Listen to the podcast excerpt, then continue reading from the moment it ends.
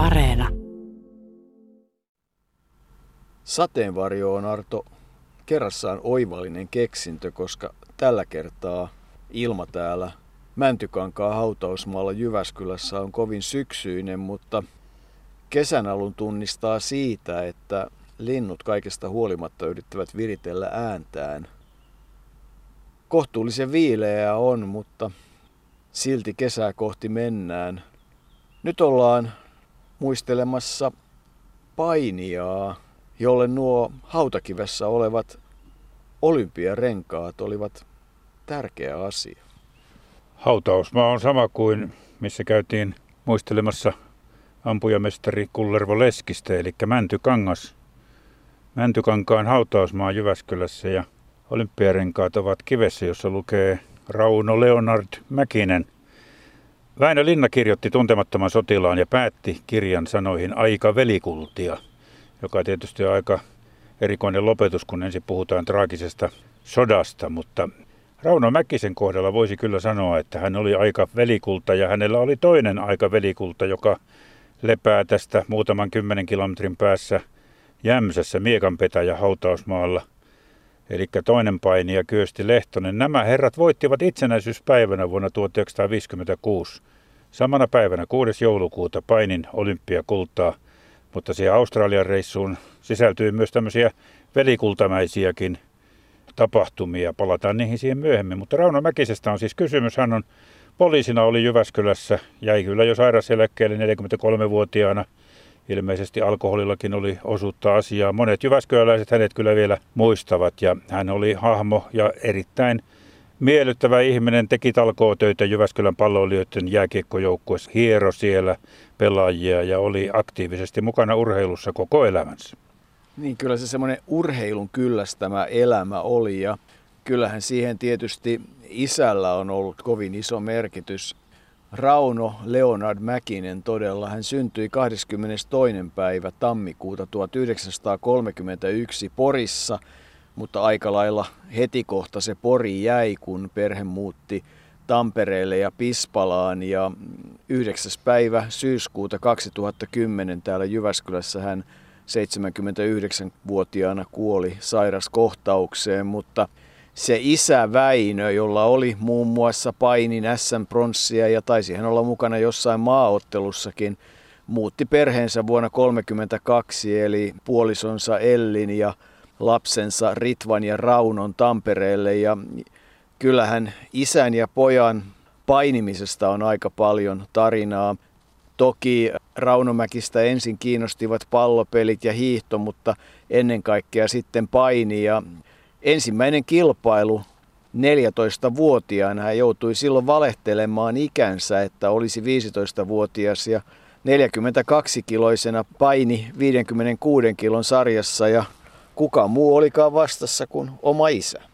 Isähän siinä poikaansa höykkyytti olen tässä miettinyt sitä, että kun isä varmaan tiesi, että hän on alaikäinen, mutta antoi pojan tulla ja, ja voitti sitten myöhemmin. Sitten kun painiura jatkui, niin isä alkoi hävitä ja hävisi sitten loput ottelut, mutta toinen ottelu isää vastaan oli sellainen, että siinä oli sitten silmä mustana ja isällä polvet verillä, mutta kovasti otettiin ja paini oli se tärkeä asia. Tosin nyrkkeily oli ensimmäinen tämmöinen voimalaji, josta Rauno oli kiinnostunut, mutta painia hänestä tuli. Ensimmäiset kilpailut sitten sen isän matsin jälkeen niin meni kaksi vuotta ennen kuin Raunon käsi nostettiin voittajana pystyyn ja hän on muistellut, että Eurassa se sitten tapahtui kahden vuoden päästä ja tuntui todella hienolta, vaikkei siinäkään kilpailussa palkintoa tullut. Palkintoja alkoi tulla sitten myöhemmin, kun Ylli Yrjö Vähämäki ja Painiliiton Mäntässä asunut valmentaja alkoi opettaa nimenomaan tekniikkaa ja vapaapainijahan Rauno Mäkinen aluksi oli.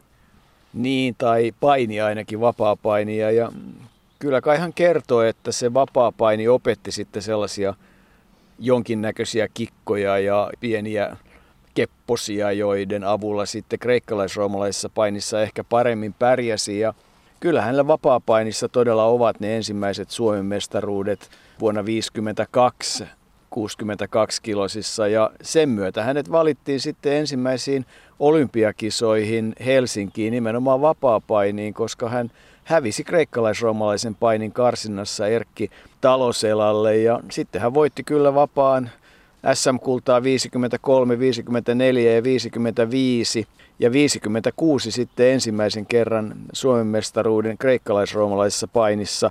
Ja vielä 60 kerran ja siinä ne Suomen mestaruudet sitten ovatkin, mutta siihen väliin mahtuu kyllä kaikenlaisia kilpailuja ja erilaisia kommervenkkejä.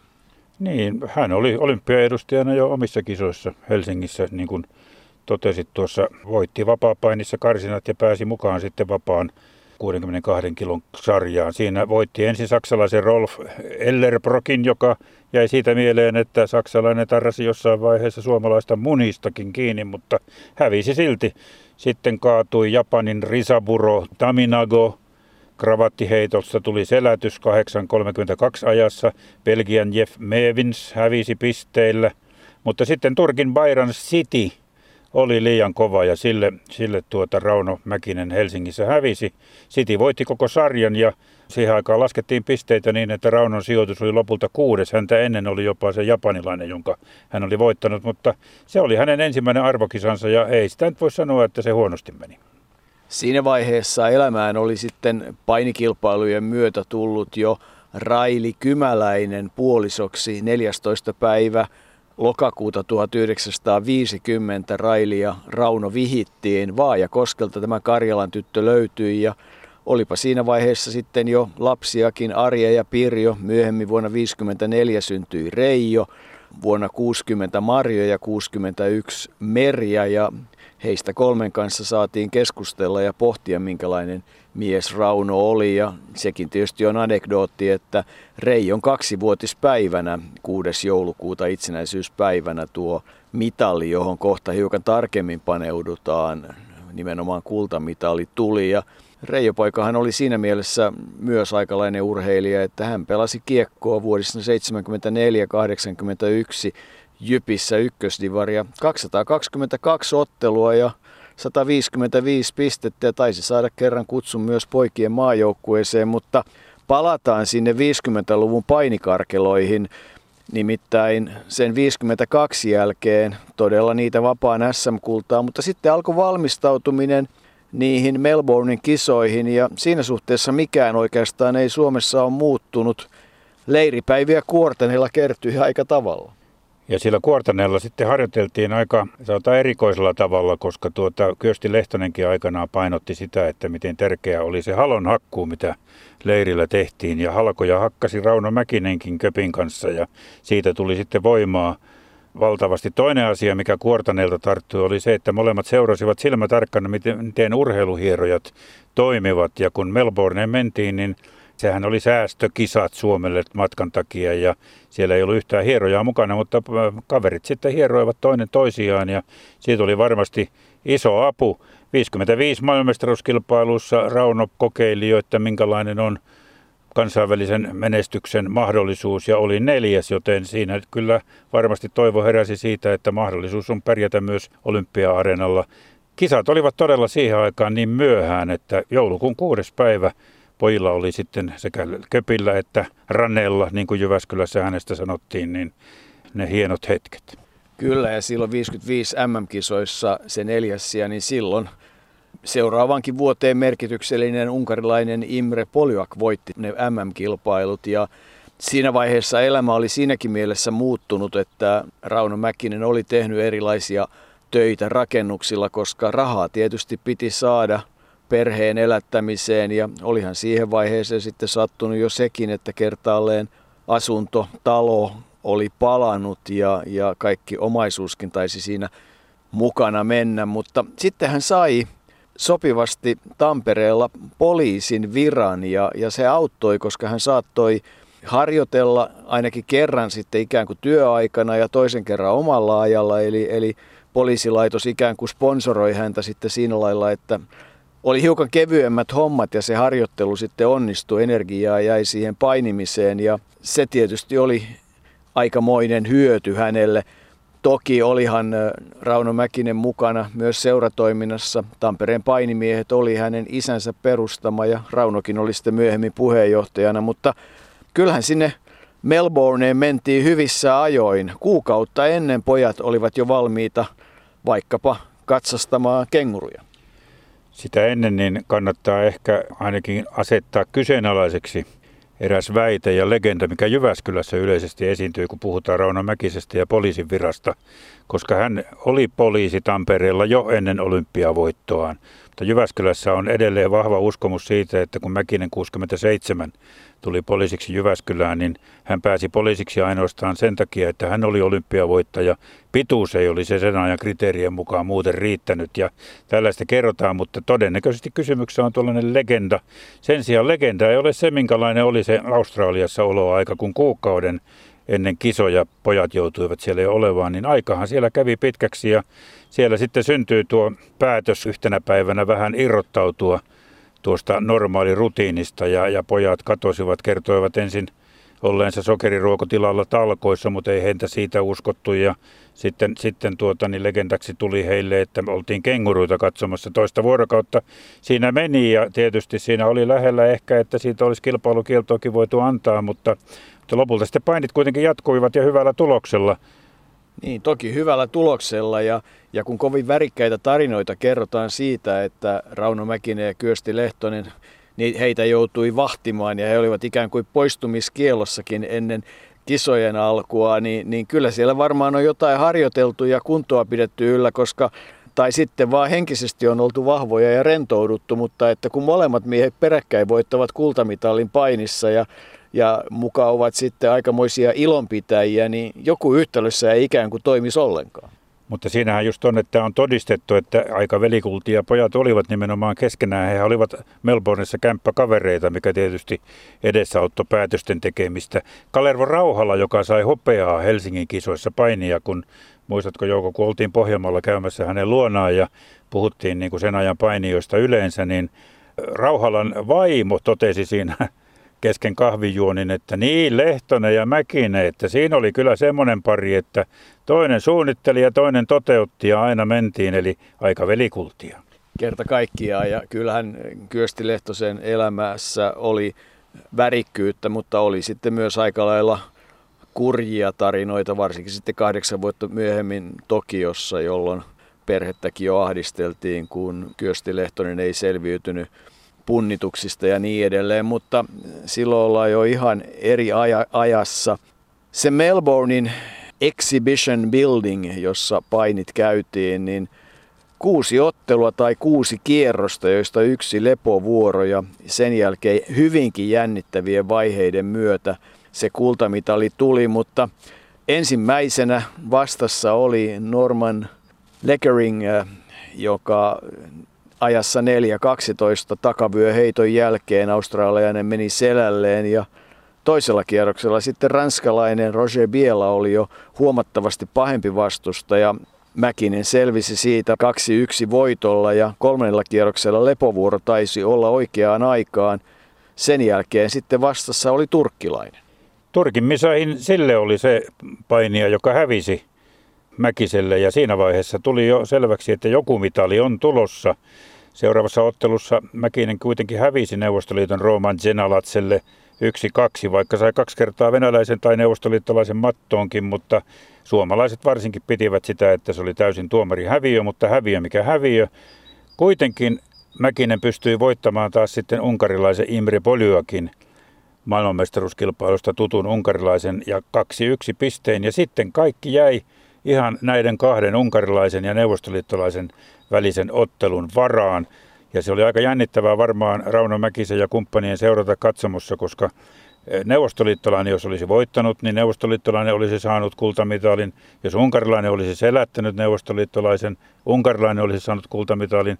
Pistevoitolla unkarilainen – varmistaisi Mäkiselle kultamitalin. Ja Mäkinen itse oli sitä mieltä, että kun näin tapahtui, eli unkarilainen voitti pisteillä neuvostoliittolaisen, että taustalla saattoi olla silloin 56 Unkarin kansannousu, että ei haluttu sopua pelata. Unkarilainen ei halunnut antaa neuvostoliittolaiselle kultamitalia. Ja tässä vaiheessa tietysti voisi todeta, että onkohan äh, Roman Zenelatse kokenut itsensä kovin neuvostoliittolaiseksi, koska oli selvästikin georgialainen, mutta, mutta näin ainakin kerrottiin ja se tarina tuntui sopivalta siinä vaiheessa. Varmasti siinä oli totuusperää, koska kyllähän niitä muun muassa vesipallootteluita muistetaan, jossa, jossa veri värjäsi uima-altaita, kun neuvostoliittolaiset ja unkarilaiset kohtasivat. Mutta mennäänpä Melbourneen ja kuunnellaan, kun Rauno Mäkinen ja Pekka Tiilikainen siellä vähän pohtivat painin salaisuuksia. No sinä olet tietysti moneen kertaan katsonut nämä vastustajasi. Ja ketkä niistä sinun mielestä ovat on kaikkein vaarallisimpia?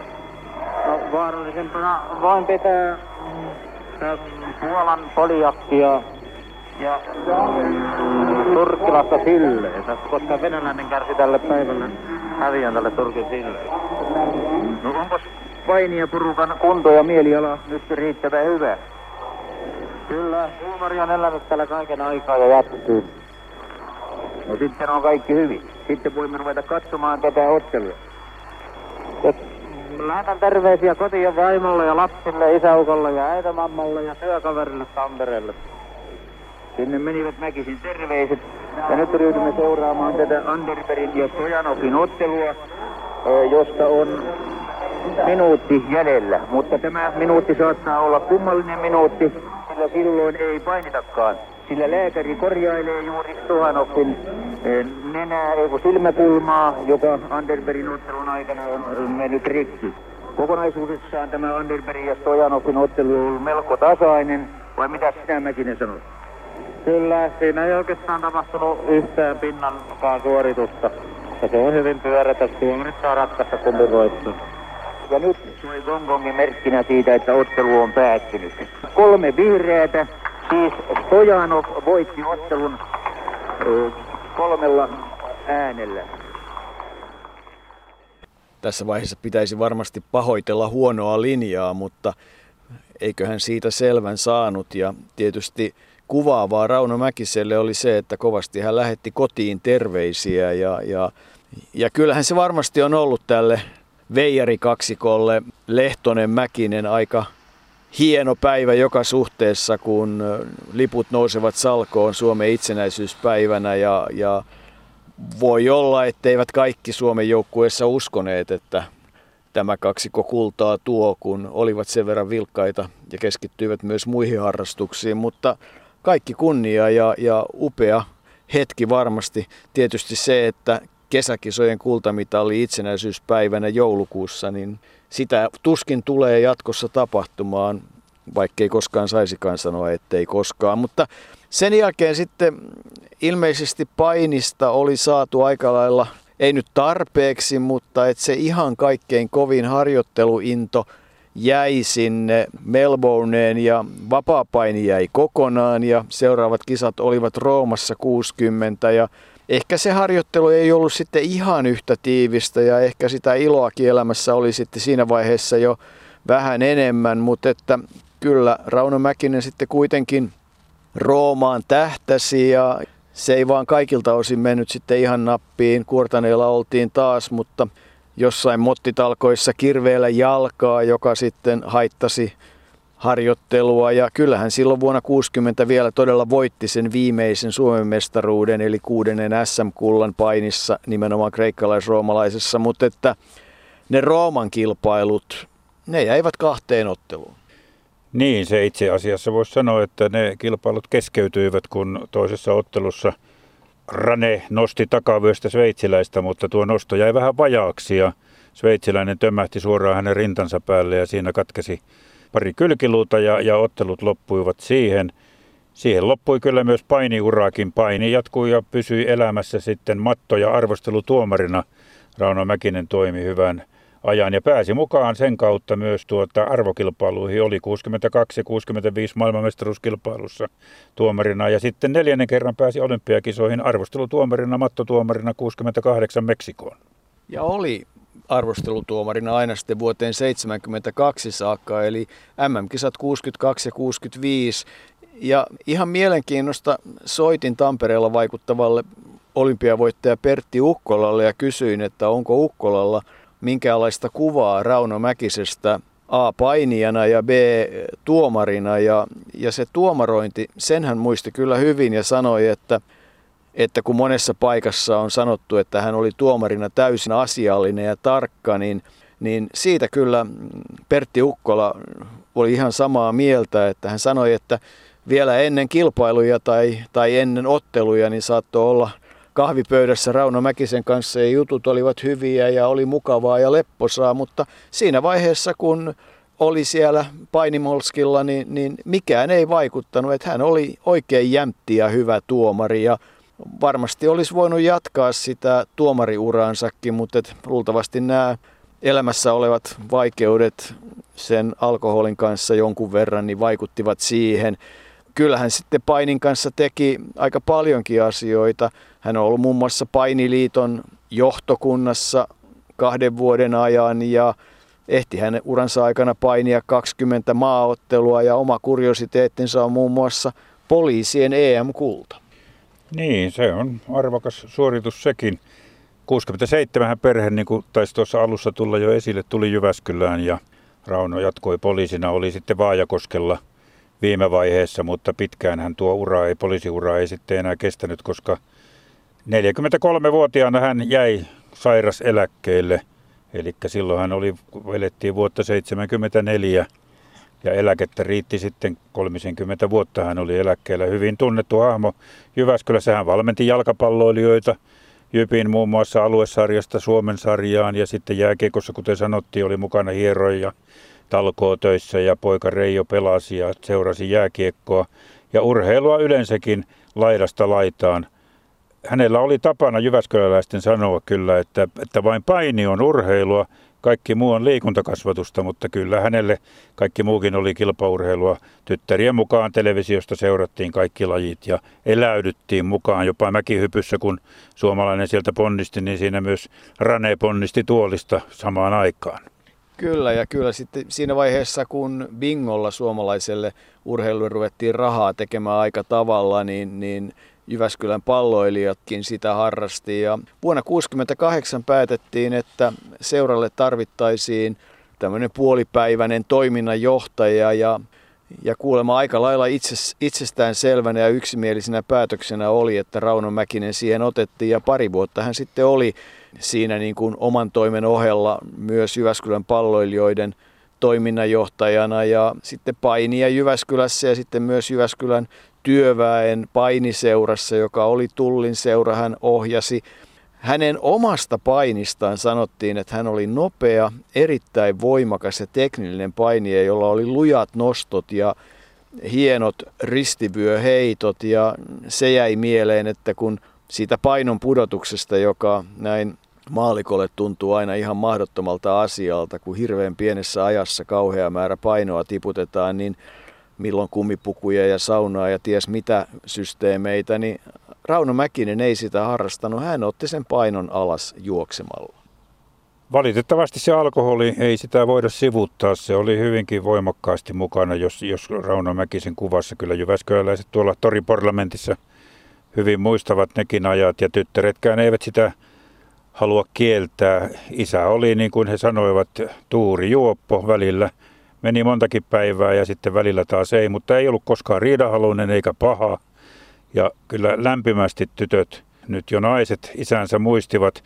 Isä ei heidän mielestään koskaan puuttunut heidän asioihinsa, arvostellut heitä tai heidän päätöksiään, vaan oli aina tukemassa kun tarvittiin ja, ja tuota, hyvä, hyvä isä tuota yhtä pientä tai suurta, miten vaan vaikeutta lukuun ottamatta Vaikeimmat ajat saattoivat olla sitten vuonna 2002, kun Railivaimo kuoli ja alkoi olla muistihäiriöitä Ranellakin ja sitten siellä Vaajakoskella Ranea jouduttiin vähän enemmän hoitamaan ja pitämään hänestä huolta. Ja se alku varsinkin oli vaikeaa, mutta sitten hän oli jossain vaiheessa tavannut siellä vanhusten palvelussa Ritvan, joka oli hänen nuoruuden tuttavansa ja he olivat sitten yhdessä – tukivat toisiaan ja siitä oli suuri apu sitten niinä viimeisinä vuosina.